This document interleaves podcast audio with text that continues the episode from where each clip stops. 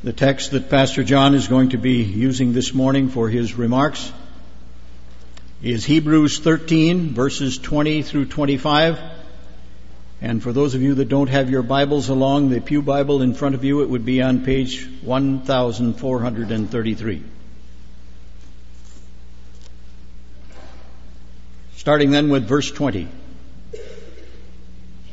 Now the God of peace, who brought up from the dead the great shepherd of the sheep through the blood of the eternal covenant, even Jesus our Lord, equip you in every good thing to do his will, working in us that which is pleasing in his sight, through Jesus Christ, to whom be the glory forever and ever.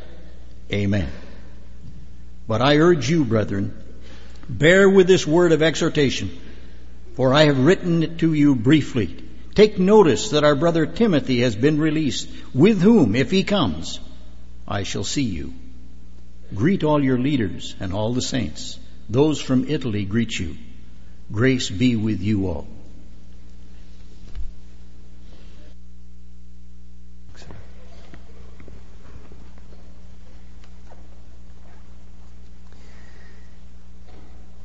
Father in heaven, we really meant it when we sang, Take my will and make it thine. It shall be no longer mine. We gladly, here at the beginning of this message, relinquish self reliance, self determination, and give it up to you. And we ask that you would so master us that we would not be rebels anymore against grace, against beauty, against holiness, against hope, against life. That you would take the suicidal bent out of our lives. Guard us now from the evil one, I pray. Forbid that he would pluck the seed off the path. Grant that it would find good soil and that deep and remarkable things for your glory would be done in this hour. In Jesus' name I pray. Amen. 18 months ago, it was uh, Palm Sunday, 1996. March 31st, we began working our way through Hebrews, and today we will finish it. It has been for me probably the highest plateau of enjoyment of God in His Word, of all the plateaus I've walked around on for these 17 years we've journeyed together in the Word of God and it's not easy to leave it. Uh, but I, I thrill at the truth that we don't leave its God and we don't leave its Christ. I have in these, in these days with you, and I hope you have also, savored the supremacy of Christ in all things, communed with Him, enjoyed Him, worshiped Him, trusted Him, gotten to know Him better, delighted in Him. The final Word of God, He's called. The Creator of the heavens and the earth, whom angels worship. The pioneer of our salvation, who was made perfect through suffering the one who became flesh and died our death that we might be freed from the fear of death.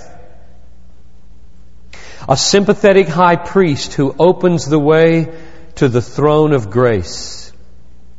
The one who saves for all time those who draw near to God through Him.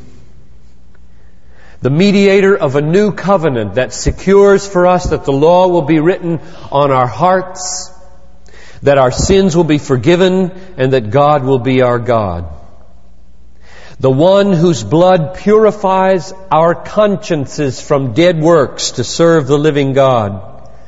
The one who put an end to all sacrifices by putting himself forward as the final sacrifice for sin. The pioneer and perfecter of our faith, who for the joy that was set before him endured the cross and despised the shame and sat down at the right hand of God until all of his enemies should be made a footstool for his feet. The one who suffered outside the gate that he might sanctify the people by his blood and the one who said, I will never leave you or forsake you, therefore you can confidently say, The Lord is my helper, I will not fear what can man do to me.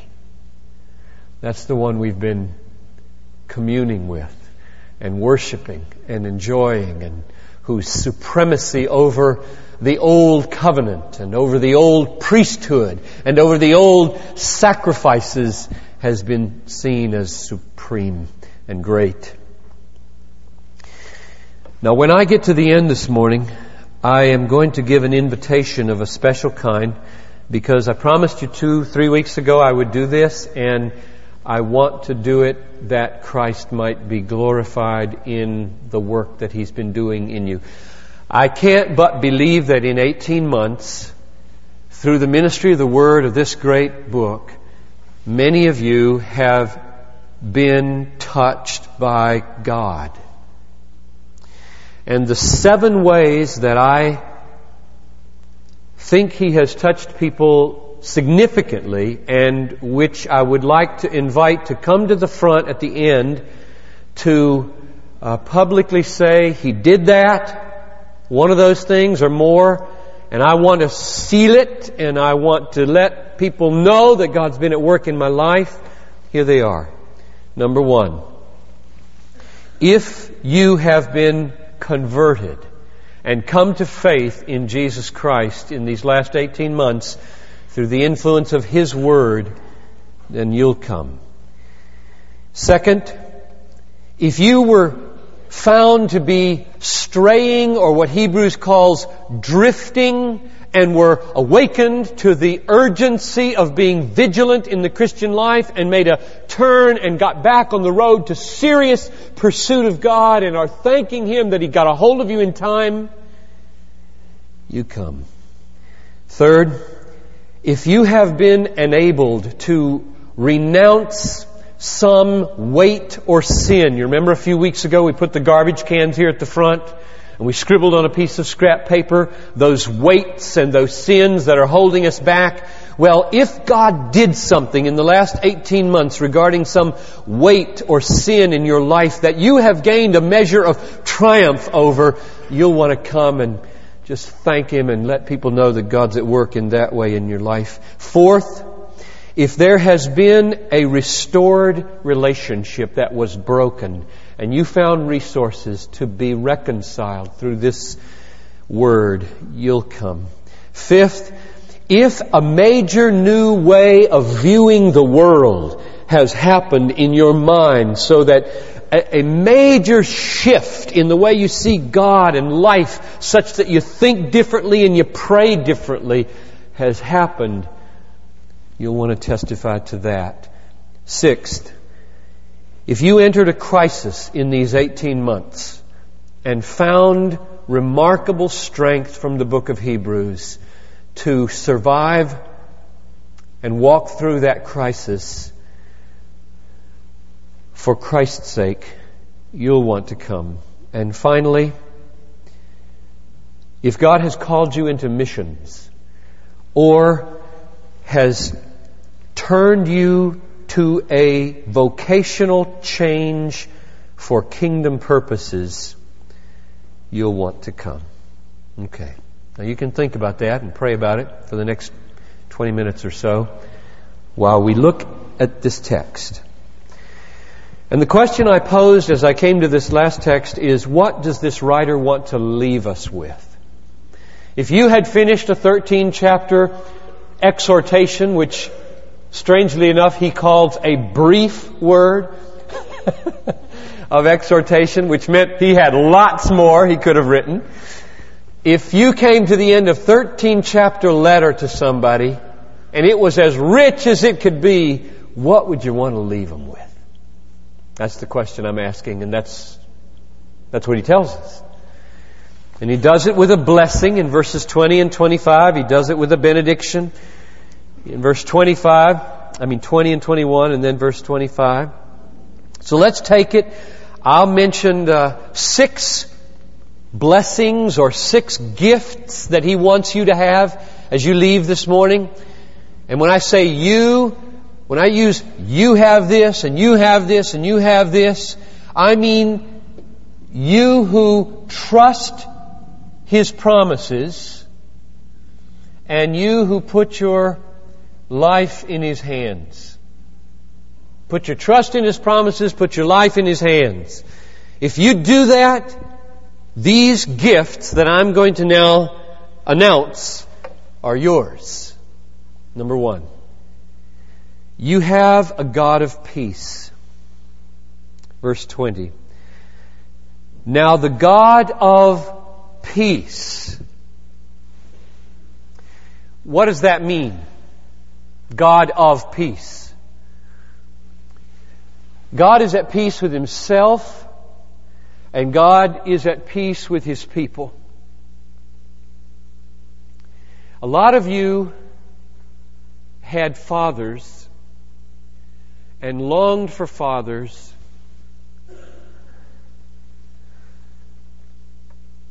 who were at peace, and a lot of you had fathers who were not at peace with themselves, nor with the family.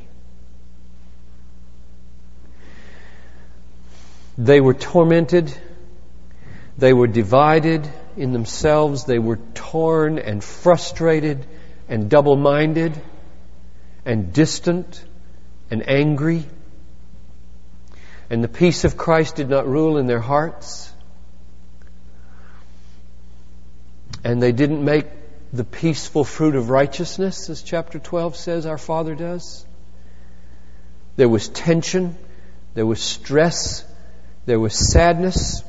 There was fear. There was uncertainty. There was no sweet, happy, relaxed, secure peace in the home. And you wanted that, and you didn't get it. Now, the promise of this text is you now have it.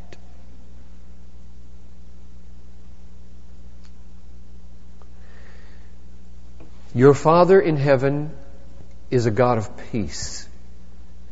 I picture this God like an ocean on a calm day.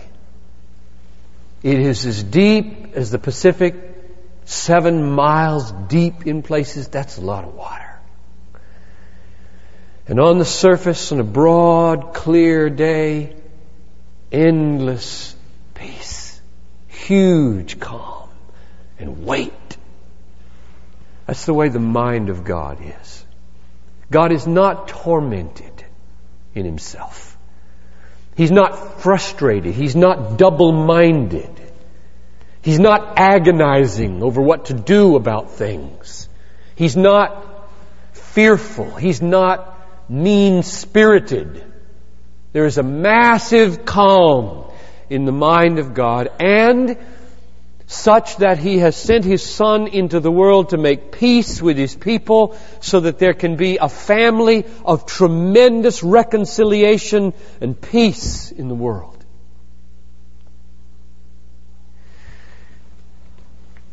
Therefore, you need to accept that and make that the defining right reality in your life.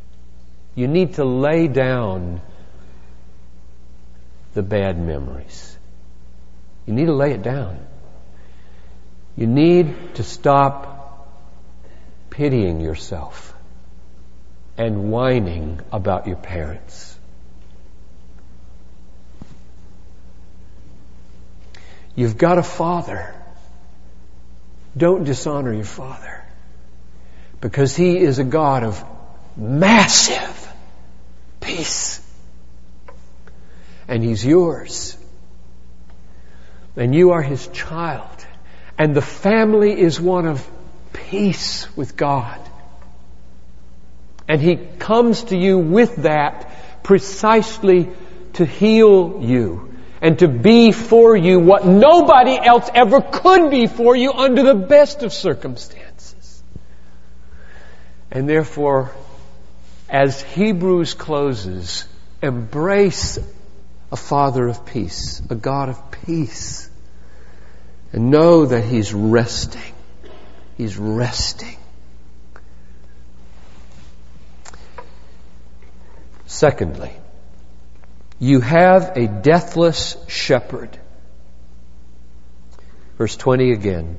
Now the God of peace, who brought up from the dead the great shepherd of the sheep. It is amazing to me.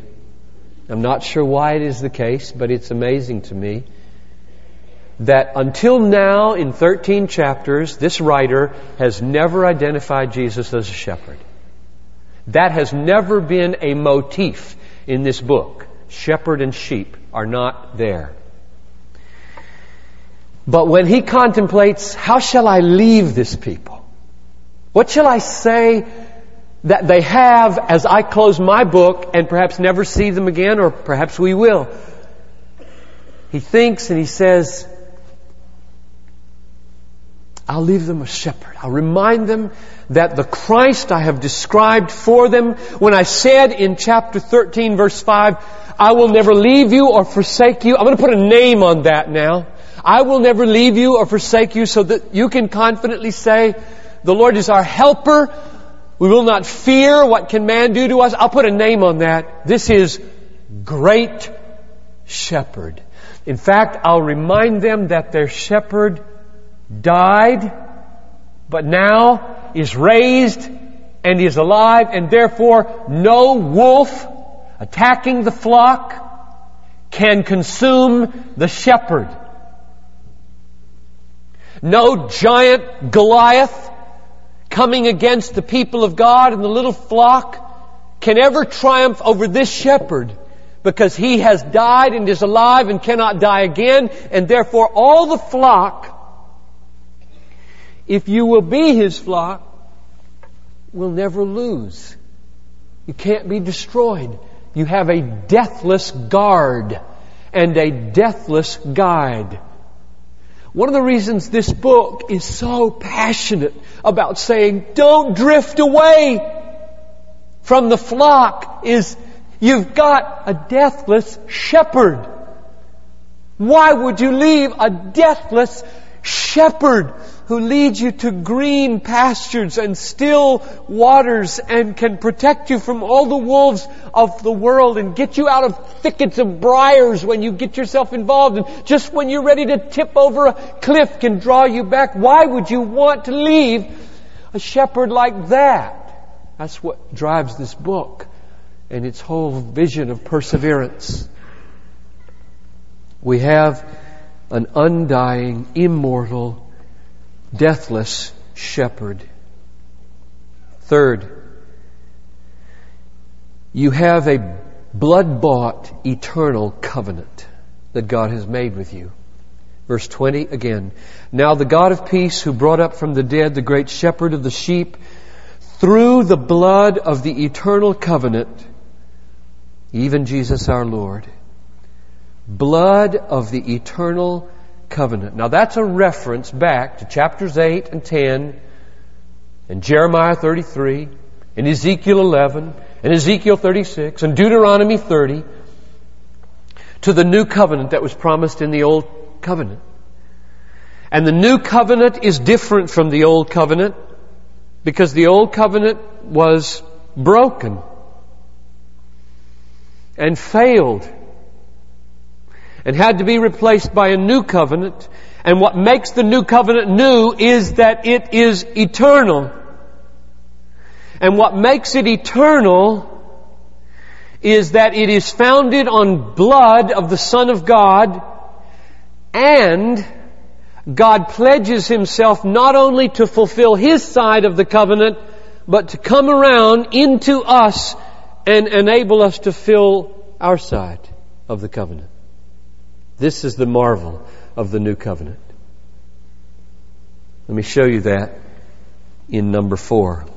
This is your fourth gift. You have a God who equips you to do His will. Now the God of peace who brought up from the dead the great shepherd of the sheep through the blood of the eternal covenant, even Jesus our Lord, equip you in every good thing to do His will. What makes the covenant that God has made with His people eternal is that He has not only said, I will do all I can do on my side by sending my Son to die for your sins and cover all your guilt and remove all your condemnation and take away all your iniquity. I will do that. But I will also come around the table of the covenant and on your side equip you with everything good to do my will, says the Lord. So that the conditions of the covenant, which we have been reading about in this book, are not such that you say, I am as secure as I am strong. Don't say that. I am as secure as I am strong. That's not true. You are far more secure than you are strong. Because if your security depended on your strength, you would not be secure. You would be imperiled every day. Someone might say, okay, alright, he comes around the table to equip me, it says, with everything good that I might do His will. But I must respond in faith, embracing all of that equipment, the Word, prayer, community, worship, suffering, the equipping that enables us to do His will, I must do that, I must receive that, I must bank on that. So I am as secure as I am strong. And the reason this writer did not end the sentence there is because he does not agree with that. He does not agree with that. You are not as secure as you are strong. And you are not even left to yourself when it comes to embracing that with which He equips you to do His will. So the fifth gift to you is said to be His work in you that you might please Him. Let's read the whole the whole benediction now. Now the God of peace who brought up from the dead the great shepherd of the sheep through the blood of the eternal covenant, even Jesus our Lord, equip you in every good thing to do his will. Here it comes. Working in you, working in us, that which is pleasing in his sight through Jesus Christ, to whom be the glory forever and ever. Amen. No. When he comes around the table, on this side, having shed the blood of his own son that he might cover the sins of his people, and lays on the table the document called the covenant, which has the conditions of the obedience of faith, he then, to make it a new and eternal covenant, different from the old covenant, which we broke, though he was our husband, he walks around to the other side of the table where we are hearing the conditions of the covenant, and he does two things, not one thing. One, he equips us with everything good to do his will. Means of grace, word, prayer, fellowship, various providences, suffering, worship, fasting, solitude, many things. And secondly, he does not stay on the outside watching. Hmm, wonder what they will do with this equipment. Prayer. Wonder if they'll pray. I wonder if they'll go to worship.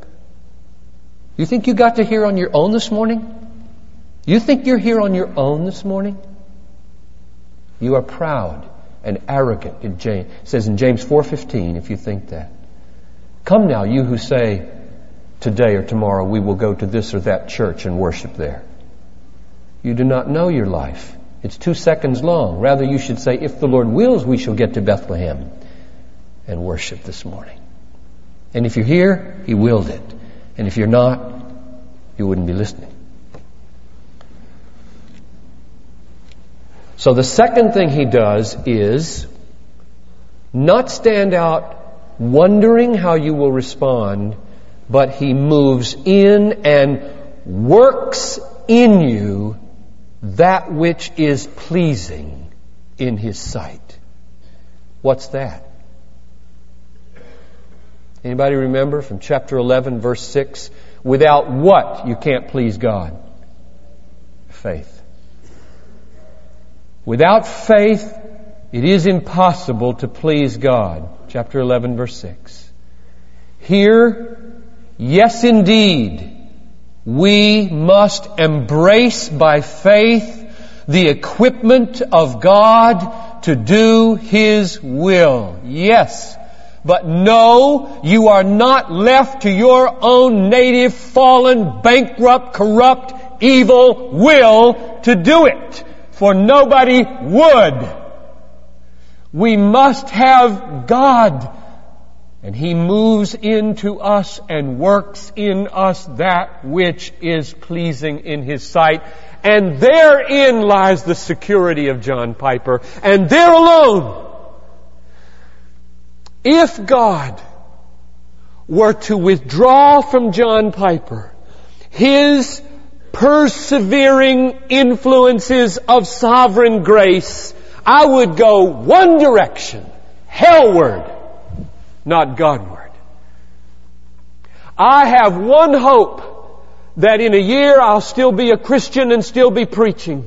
One hope that I will not make shipwreck of the faith, destroy this church, bring reproach upon the gospel and ruin my family. One hope. God works in me to do what pleases Him. That's my only hope. I am totally dependent on grace. Which is why the next phrase says, To whom be glory? Through Jesus Christ, to whom be glory forever. Amen. When, when the age is over, folks, and the sheep and the goats are divided, and you are home with God in His holy heaven, Jesus is going to get the credit for your being there. All of it. He's going to get the credit for the price that he paid. And he's going to get the credit for the power that he exerted on your rebellious will to subdue it to his own. And if you try to take credit for that, you are in perilous circumstances, robbing Christ of His glory. One last gift, and it's a summary of them all. Verse 25. God gives you as you leave this morning, and as we leave this text, grace, future grace. Verse 25, his last word to you grace be with you all. Grace be with you all. His conception of grace You remember from chapter, chapter uh, 4, verse 16. Let us come boldly before the throne of what? The throne of grace, that we may um, receive mercy and find grace to help in time of need.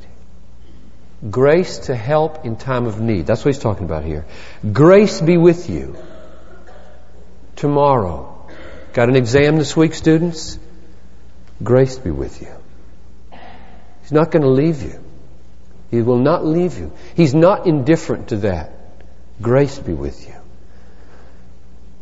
Met with a couple after the church this morning to pray with them. They got a huge crisis they're facing this afternoon in the family.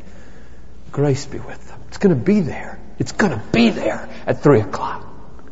That's future grace. That's what this verse is saying.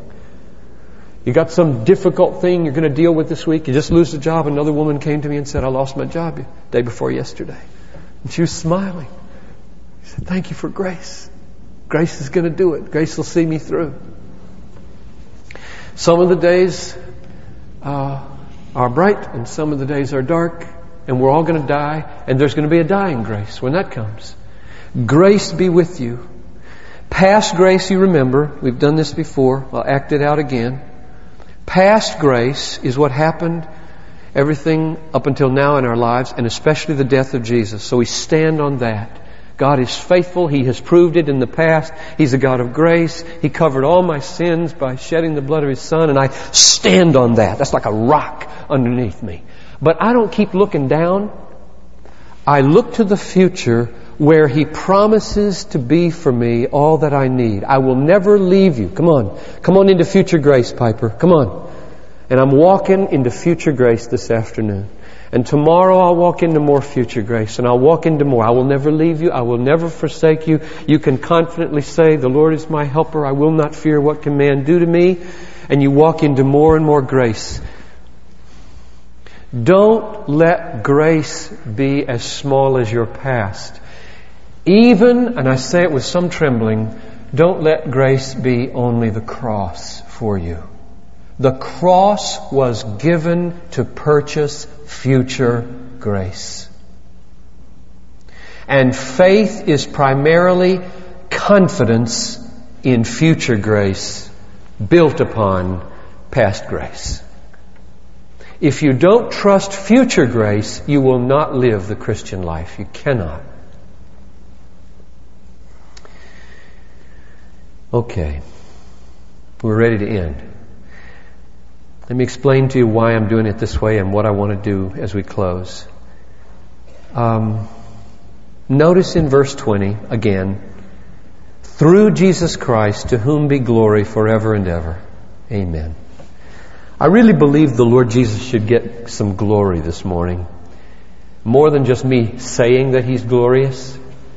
One of the ways I believe the Lord should get glory this morning is with an assembly of people here at the front who by standing here are saying, God in these last 18 months has done one of those seven things in my life. So I'm going to tell you what they are again, and then we're going to invite you to come. Here they are.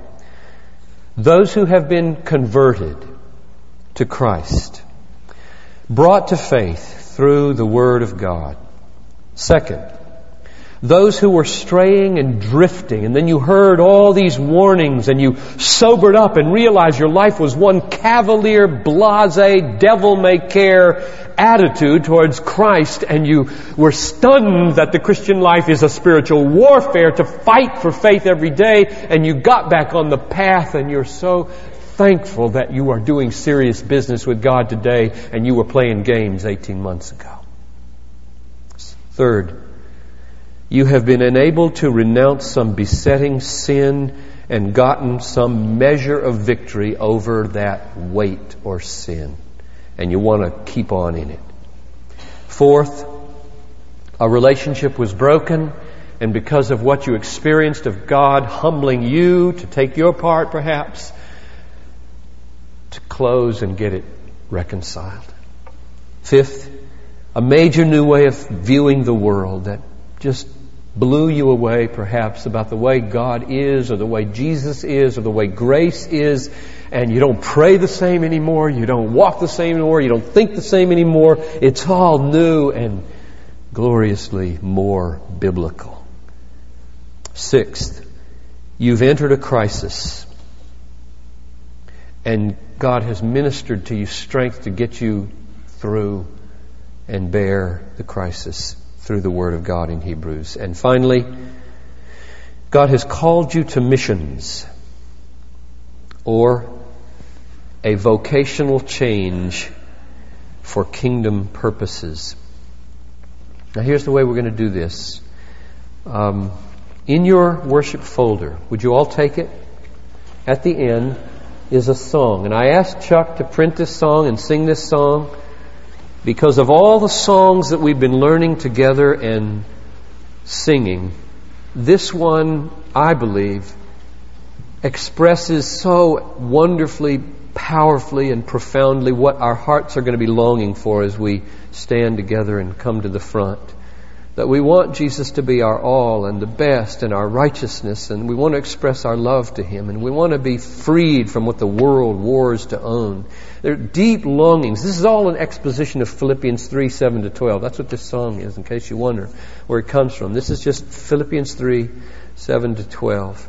And so we're going to sing that through, and at the end, uh, I'm going to pray for those who've come, and then we will dismiss the band will keep singing for a while. You can linger or you can go. Would you all stand? And if you're in one of those seven categories, I invite you to just assemble at the front here as we sing.